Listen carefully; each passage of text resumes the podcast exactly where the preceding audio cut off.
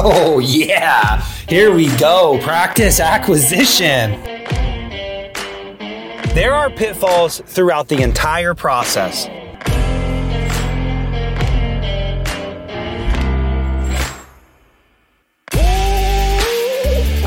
If you want to buy a practice, this is how, folks. Acquisition Unscripted the truth when buying and selling a dental practice. And now, your host, Michael Dinsio. All right, all right, guys, we're back. We're back. This is Mike Dinsio, another episode of Dental Acquisition Uncensored.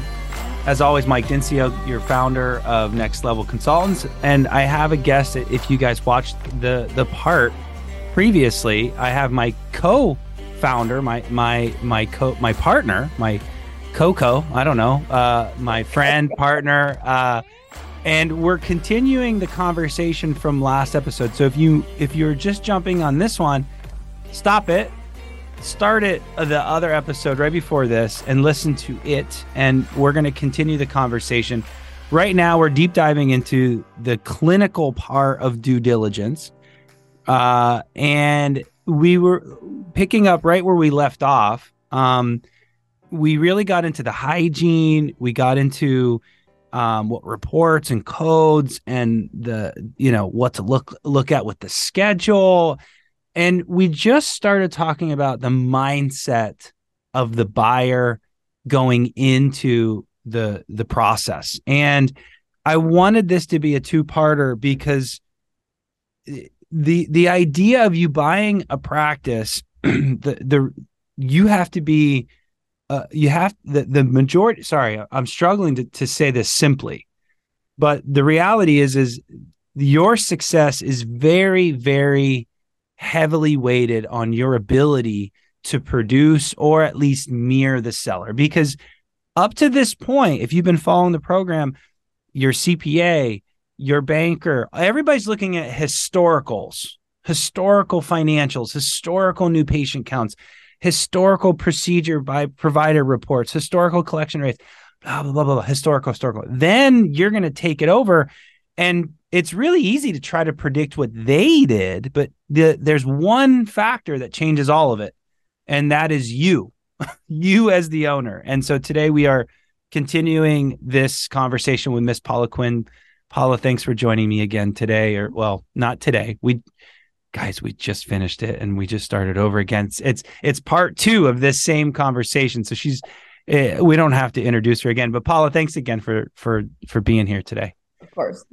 So going on down that vein, um, you know, h- how how important is it in in your mind uh, to for a dentist to have an an a realistic um impression or or i guess awareness of what they're able to do as a clinician.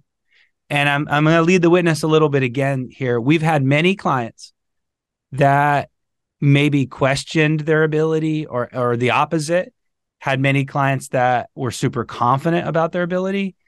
How did that impact their transition and all of that? Because we've we've been through a lot of transitions now and it it's been amazing the results in this situation. So, what goes through your head when I ask you that question? well, you're right. We have had both ends of the spectrum, and um, I think that you know we in in the first episode we talked about procedure by code, right? So, I think making sure that you know when you're looking at those, you know, do you have the ability to do the kind of dentistry um, that the previous owner did. And if they did one or two of them, no big deal, right? Who cares? Um, and honestly, even if they did them, you could, you know, you could refer them out or you could have somebody in your practice, but it's going to take an impact on the revenue of the practice and you're buying it at it here, right? Mm-hmm. So you're expecting to produce here. And mm-hmm. if you all of a sudden can't do some of those procedures or half of those procedures then obviously you're overpaying for a practice because you can't you can't perform like that so um, well said well said yeah yeah and we've definitely had both you know and i and i think that Um, some insecurities are just, you know, until you get in there, you figure it out.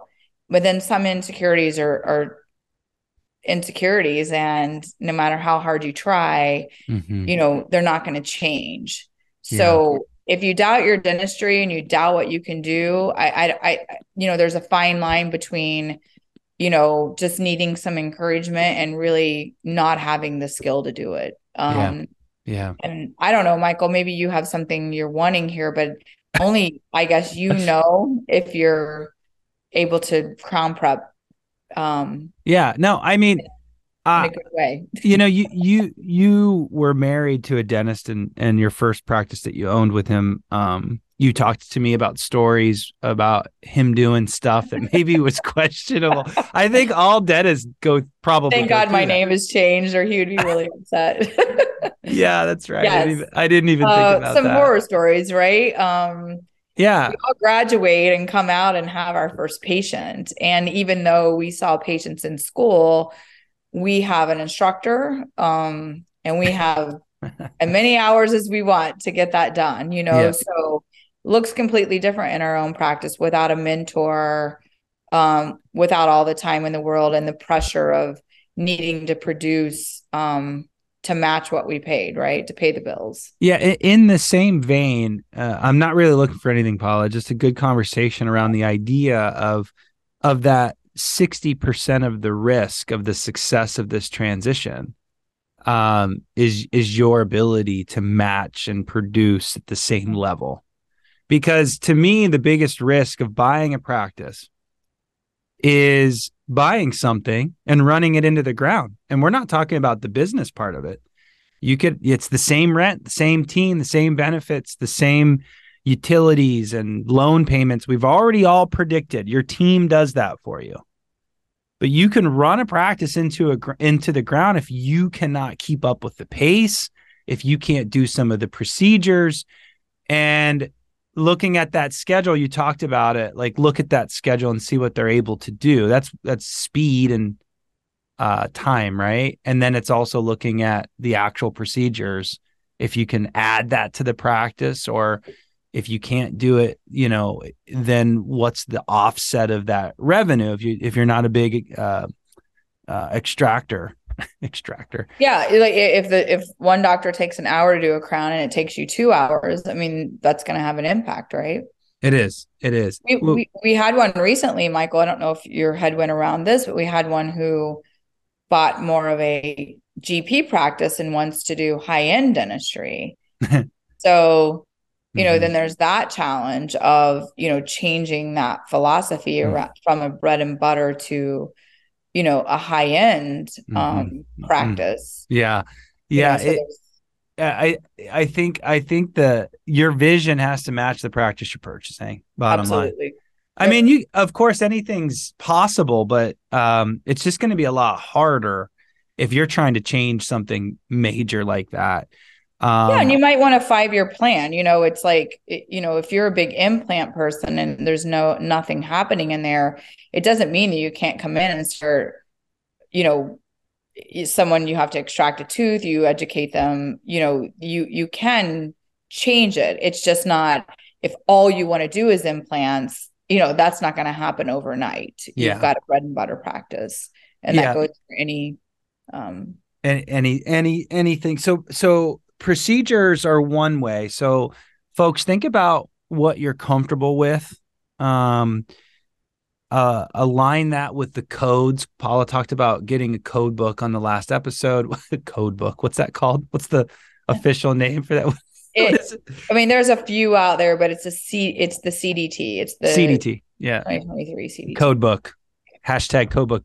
Um, get it get a code book and, and and find those procedures and then match them up with with the reports. Um i i've had situations where uh well paula how how would you figure this out? Uh, i've had situations where the broker misrepresented the practice and they didn't know actually. And they and they they sold it as a bread and butter but really it was a a, a full mouth. They were doing a lot of full mouth stuff it's a lot of fixed stuff how could you identify something like that? Because that's a major, major risk. Um, uh, you know, when you buy a practice and it's slow, that's one thing you should be prepared to to buy a slow practice and do same day dentistry. But if you buy a practice that's doing all on fours, or uh, maybe that's the bad bad example, but a lot of that kind of work, like could you find that in the codes? Would would you see well, that in the schedule? Yeah. yeah, I think you know because you know it's kind of a two to one ratio, two fillings to one crown, or you know there's all kinds of things out there like that.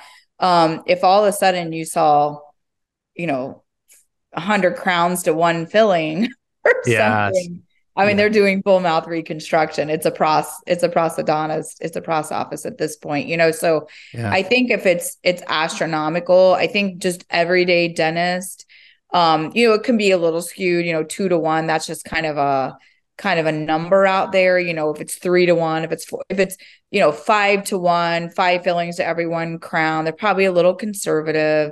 If it's two crowns to every one filling, maybe I don't know. I'd have to reevaluate that. I'd have to see. I've never played with that. But is that what they say? They they they we, we talked about they they last. Episode. But if all of a sudden you're seeing, you know, a um, I'm not going to cuss, an astronomical amount of crowns, um, you know, there's they're probably doing some full mouth reconstruction.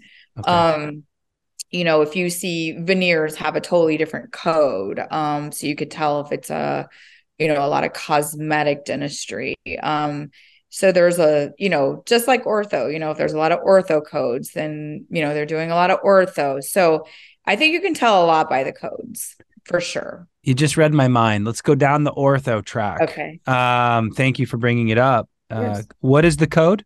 80 80 90 80 90 uh, for full and 80 40 for limited. Okay, folks. 80 80 for children. 80. Okay, now she's showing off. Um, ortho. Okay. Pitfalls with ortho. And and and and orthos if you're listening um this is not these are not your golden well yeah th- i mean this is definitely something to obviously to think about but gps playing with the idea of ortho or or or hell, even even in ortho, Paula, it was kind of cute, folks. She said we don't cuss. We cuss on this show, don't we? Sorry, it, it happened. So oh, we do. If okay. you feel if you feel like running one, just go with it. Uh, we okay. we call them passion words on the show, passion, and and you have a lot of passion with with ortho. If it's something you want to incorporate, that's an opportunity. But go go look under that code and see how many they're doing. Um, I think Paula, if I'm if my memory serves, did you inherit a lot of ortho cases that were prepaid for? Let's talk about that. Um, I wouldn't say a lot. I I definitely had some. I had a blessing because I had a young associate that came in and finished them all without any additional charge. So I had a unique situation of there were some unfinished and prepaid, and he um, did me a solid and and did that. The seller himself um, did not or care.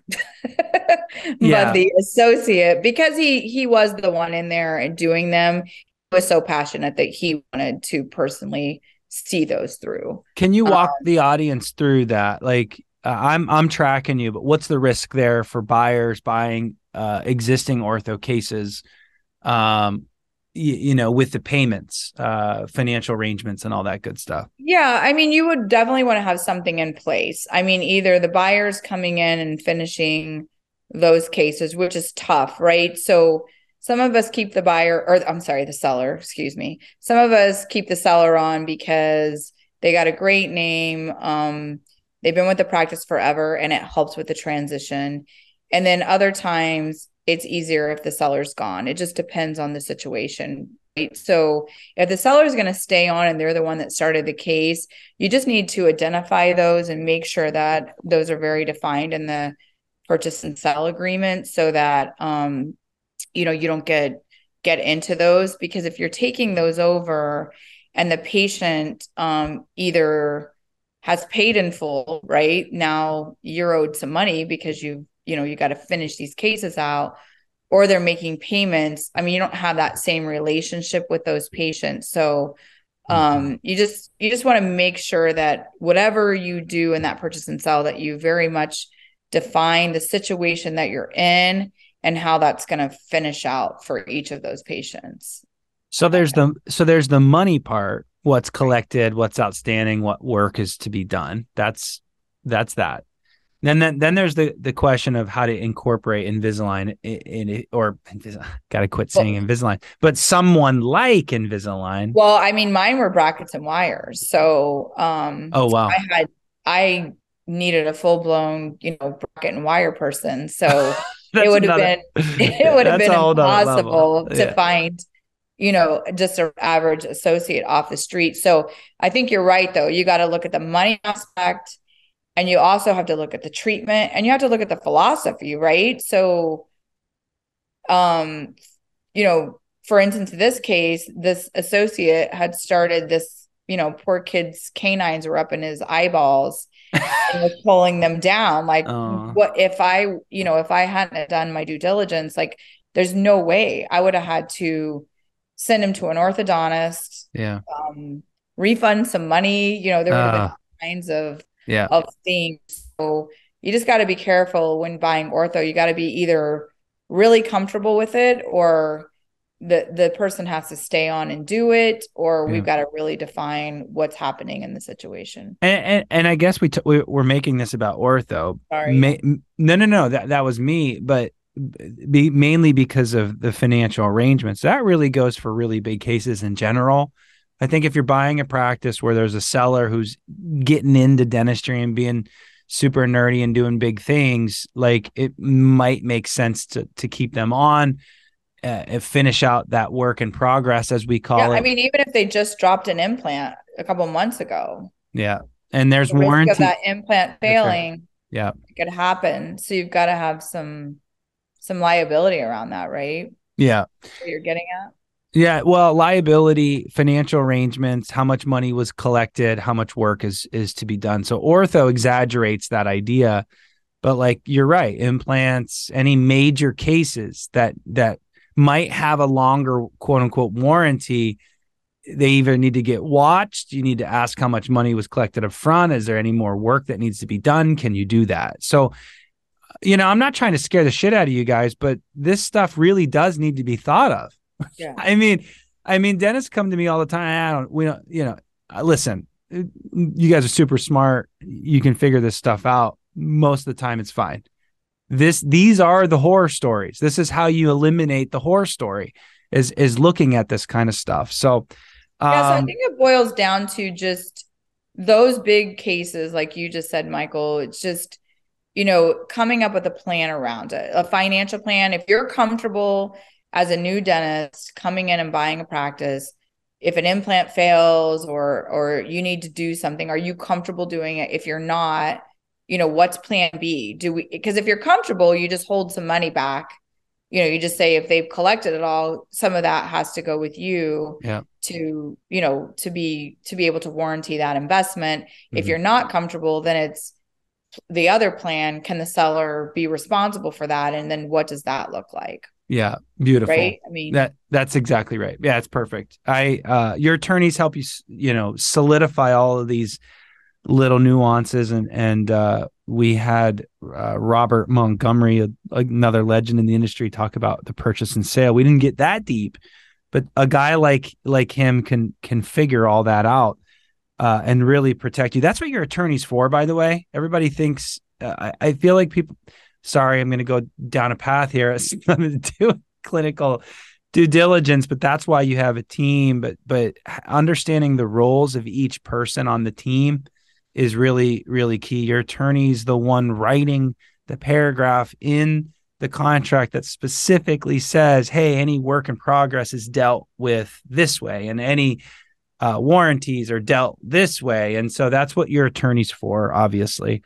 Um, anything? Uh, I'm going to kind of shift this a little bit towards team now. I know that's not clinical, but we didn't cover any transitional issues with team with um, um, Art Wiederman. We just we really just focused on numbers. So Paula, we're kind of experts in the team uh, world and I know you dealt with some stuff in the team department.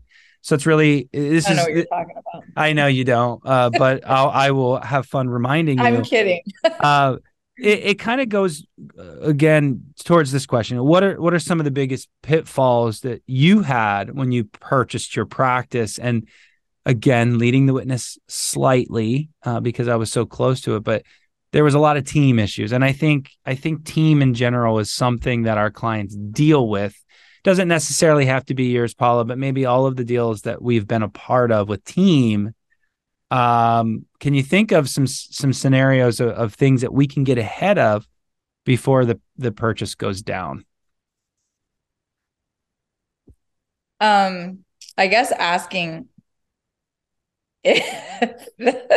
For those of you watching on YouTube, Paula's dog uh, just made a guest appearance, which is a which is a good moment to uh, remind you that you should be subscribing to YouTube and watching uh, our faces uh, interact. And you can see Coda. Coda just popped up.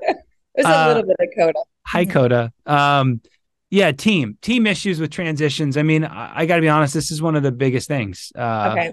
Yeah. Well, I'm going to start with mine briefly because mine was probably the most unusual circumstance ever. Um, what could I have done differently to know that when I walked in day one that there was actually no team? I, I don't know that I could have done anything different. Um, yeah. you know, on the on the pers- on the prospectus and and what the broker gave to me and and the dentist um, selling dentist gave to me, there was an entire team with their wages. Mm-hmm. And then when I walked in, there was no one. Um, I yeah. I don't know. Um, I guess I could have had a bigger voice in the moment, but you know what was done was done. I think what we see mostly is just teams in shock, right? Um, mm-hmm. Teams upset, teams feeling um, that um, they instantly have a, a distrust. Yeah. Um, there's something that went on behind their back. Nobody trusted them enough to tell them. Yeah. Um, how could this happen? They're very afraid of what's to come. But um, you, but you've bought and sold there's a reason why you don't tell team and, and we've discussed this it, it, it does protect everybody in your situation you had no team day day one and and actually there you were protected legally. You just had to execute that and you yeah didn't. no no no i was. And and i was different because you know when i sold i told the team too in advance. Don't um, do that folks. Don't i know i know. Don't do that. Uh, it was a different circumstance. I was lucky enough to have the, the buying doctor come in and work for a month. Um, you know, my circumstance was completely different.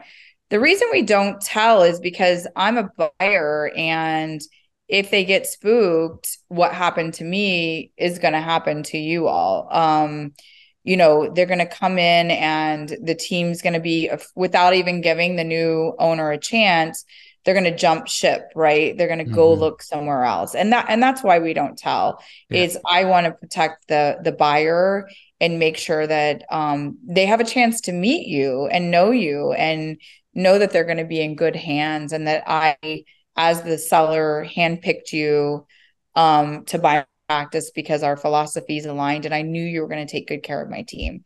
So we want a chance to tell the team that. Um, mm-hmm. And if you just tell them before they meet you, they have no idea. And, you know, we're left to make up all kinds of things in our head. So yeah. I think you know bringing the buyer in the day of and and they get to meet you they get to be introduced to you you get a chance to to talk to them a little bit um has seemed to work out really well in in most situations um let me let me flip your brain brain to a different direction okay. um and that is change uh, every young buyer uh went through school modern day dentistry and they're buying a practice where the seller might not be so modern. And so one of the things that buyers want to do is make change.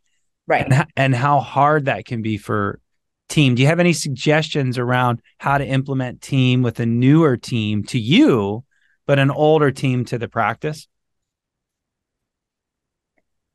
So I think what you're saying is just, well, I mean, first of all, we typically suggest don't make a ton of change in the first six months. You know, just just you're you are new you know you're there to learn their way might be they may have some amazing ways in a lot of ways that might actually teach you. I guess I shouldn't say all buyers are brand new because you know buyers come in all shapes and sizes, but we mostly deal with you know babies straight out of you know dental school or you know been being an associate for a couple years and they're ready to buy um, mm-hmm. um, but i know that there are some more seasoned doctors that definitely um, be, become buyers that you know probably have a little bit more experience underneath their belt but let's talk about the the mass the majority that we're talking about. So you have a lot to learn right? You get in there and you know not only do you need to earn their trust but um, there's a lot of experience in that room. And um, i think sitting back and listening to them for six months doesn't hurt. You get this is your vision this is your baby but you get to you get to make those changes. You're going to own it for the next what 20, 20, 20 30 years, years yeah. you know who knows 50 years hopefully not 50 folks i've seen, I've seen a lot own that in, long, invest so. your money folks invest your money uh, no paul you you hit it and that okay. is that uh, the team has to trust you first and we've had some clients that the team never trusted the doctor right out of the gate and it it, it was difficult to earn that back mm-hmm. and that's a challenge in itself. So you do got to win their trust because they're selling treatment for you. By the way, you're not Absolutely. best salesperson. God, God's gift to sales. So they, you do need that team. Um, so, so trust is huge, and I'm glad you you brought that up. Um, I, I also think like if you're buying that smaller practice, kind of like you did the startup, the fixer upper, it's probably more prone to change than you, if you bought a practice doing a million dollars or more and it's kind of dare i say uh, a well-oiled machine. Is there a different strategy around change uh, of those two profiles of practices in your mind? Well i think sometimes a broken practice you do have to change a little quicker right? If if it's failing you you know it's already it's already not doing what it needs to be doing so how much more harm can you do you know yeah. Um, so I think if it's a well-oiled machine, definitely you you come in, you just go with the flow, you earn trust, you learn from what they're doing right. And then, you know, you may even alter your vision and your changes you want to make based on what they're doing. Like, hey, I actually like that better, or hey, I like that. Let me tweak it a little bit. So I think there's a lot of sitting back when you come into something where, like I came into where you're living um, same day dentistry, just do it. Do it. Yeah. just do what you want to do because there's nothing that, you can probably do to hurt it and you can only help it. You know, I think I think some of the the biggest things that I I find, you know, pre-buying is just for me, um, you know, and and you mentioned earlier, don't promote us, and I'm not going to. It's just know that the know that the broker you know as as great as brokers are and as honest as brokers are they're representing the seller right so they can they're there to buy a, or to sell a practice mm-hmm. so as a buyer you either get a buyer rep or you just really do your diligence um just be careful because you know you get advice from sometimes too many people mm-hmm. right we we have we have people who listen to a lot of podcasts and there's different opinions on a well, lot of Mike Dinsio said. well, that one they need to listen to. Yeah. No, but exactly. I, I, think that it can be pre-buy and, and after you buy. And I think the pre-buy is, you know, um, do your due diligence and know that, you know, you you are representing yourself. So no matter what information you're giving, given you need to go in and, and do your due diligence yeah. whatever that looks like right yeah i think talking to the seller because I've seen and and I did this, you know, you you get caught up with the broker and the lawyer and the contract and all of a sudden there can be some distrust. So I think making sure mm-hmm. that you talk to the seller at some point, right? Mm-hmm. Anybody you look in the eye and and have a chance to have a conversation with, that's that's where the truth lies. Um It's good advice.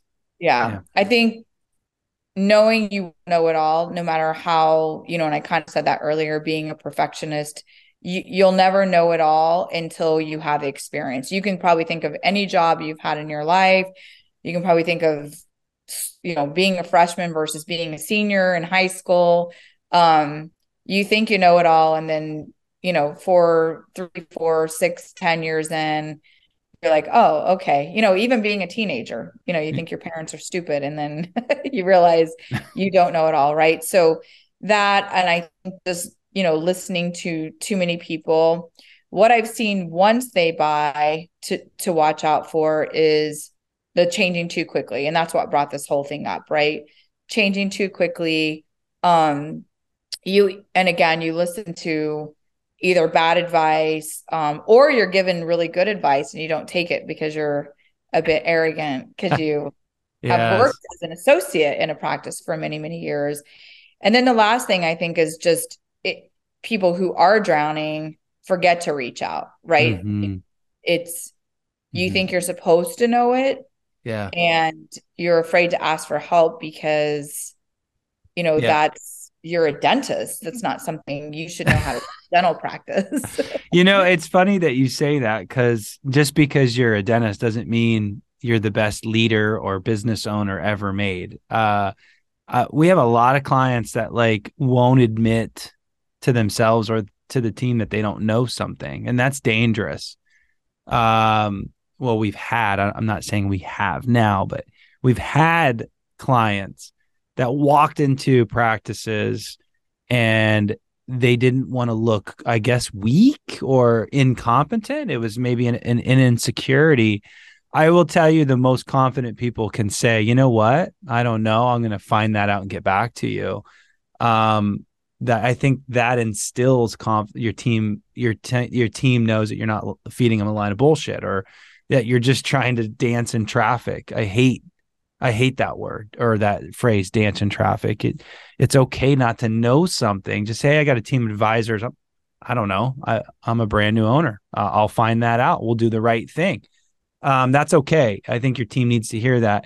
But there's also there also are some things that you need to do to get prepared walking into that. And having an HR manual is great to have it. It enforces stability with the team and um, we're we're going to get into that actually. Uh, HR for Health is our is our uh, group that we're going to get into some of that later on in the in the season. So, but anyways, I digress. the The reality is is um, too much change versus uh, not so much change, and I think it just depends. Is the over overarching uh, idea there?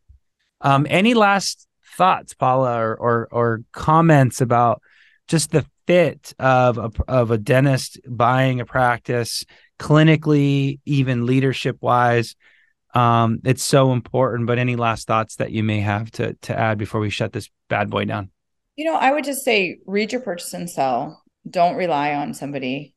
Um, I would say, you know, take inventory of the big things, the big things in the practice. When you go in and do your due diligence of all the numbers and you're evaluating um, the technology and all the different things in the practice, those really big important things that you know you're going to need take pictures, um, take inventory, compare that to your purchase and sell. There's, you know, there's a clause on there that's exclusion and inclusion, right? So if someone writes all the things that are included and they leave out things that aren't included, but they don't exclude them, you know, it, it can be it can be somewhat of a battle. So just if there's something you know, the autoclave, the the lasers, the intraoral cameras, just take note of all those and and just make sure that the inventory is there on your purchase and sell um, i think if there's things like uh, membership plans things where they've already pre-collected money on deals that have you know marketing that's gone out there of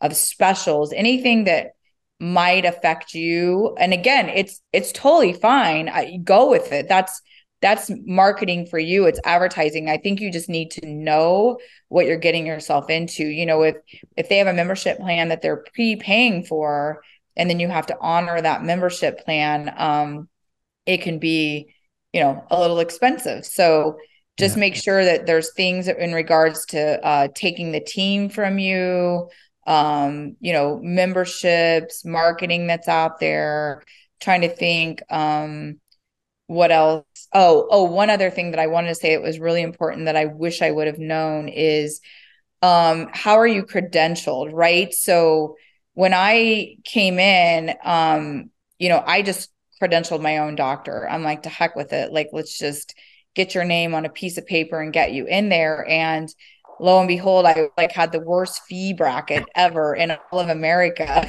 And I had to go through two years of this, right? Because I just I just didn't know. So um I think making sure that you know your your fee schedule is one thing, but your your insurance fee schedules is what's more important. How you're credentialed, how you are in network with each of these providers, which really someone um, with a lot of uh, experience can do that for you. It's it's really hard, you know. Susie Q, I'll just call her that because I called her that before. Up front, might not know how to do that. So don't just trust someone saying, "Sure, I've done that before." Yeah. There's a process, and then the the last thing I would say is, you know, you you inherit ARs and and and credit. You you inherit a lot of financial stuff, right, in your practice, um, a lot of outstanding stuff. And I would say the best thing that I did was get a third party biller in there um, that cleaned everything up, looked at my credits, looked at where my ARs are, just got me in order. And if if mm-hmm. Susie Q up front's going to take it over, that's totally fine. I just want to make sure that what I bought and where I'm at now is um, I know, you know, because even in a due diligence prior to buying, that's hard to know. So when I buy it, I want to make sure that there's somebody in there that can tell me where we are, what we need to do, how we need to make this beautiful. Mm-hmm. And then if you want to hand it back to the front office, that's great. Um, that would just be my couple pieces of advice from being an owner and not the learning the hard way.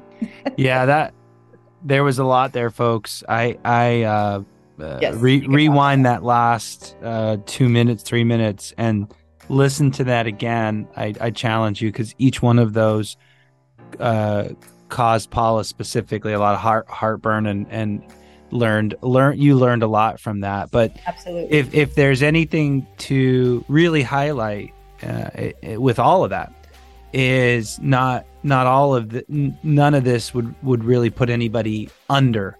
That's the great thing about dentistry is is it's such a good business. Even one misread during the due diligence process is not going to totally wreck you. It's almost a death by paper cuts i suppose if that's even a real thing. Um, but catastrophes are you know what we where we started with this two part series and that's making sure you don't run this thing down uh, from a production perspective so Paula, yeah. thank thank you so so much for for spending the time uh, with me. Um, you you know I think a lot about you obviously as a as a partner in this business and um, folks you can get a hold of Paula. I'll put some things down in the description below. Um, reach out. Uh, she's an open book. You can set up a, a consult, have this discussion with her and her experience. She she also sold, so she's been on both sides a lot of experience here, uh, clinically uh, and professionally. So uh, don't don't hold back. Reach out. So thanks again, Paula, for being on the for, on the show. Thanks for having me on. Okay, talk to you soon. Okay. Probably in like an, a minute. Bye. Okay. Tune in next time for another truth filled episode of Acquisition Unscripted. We want to hear from you. Interact with your host, Michael Dinsio. Follow us on Facebook, Instagram, and YouTube. Comment and subscribe.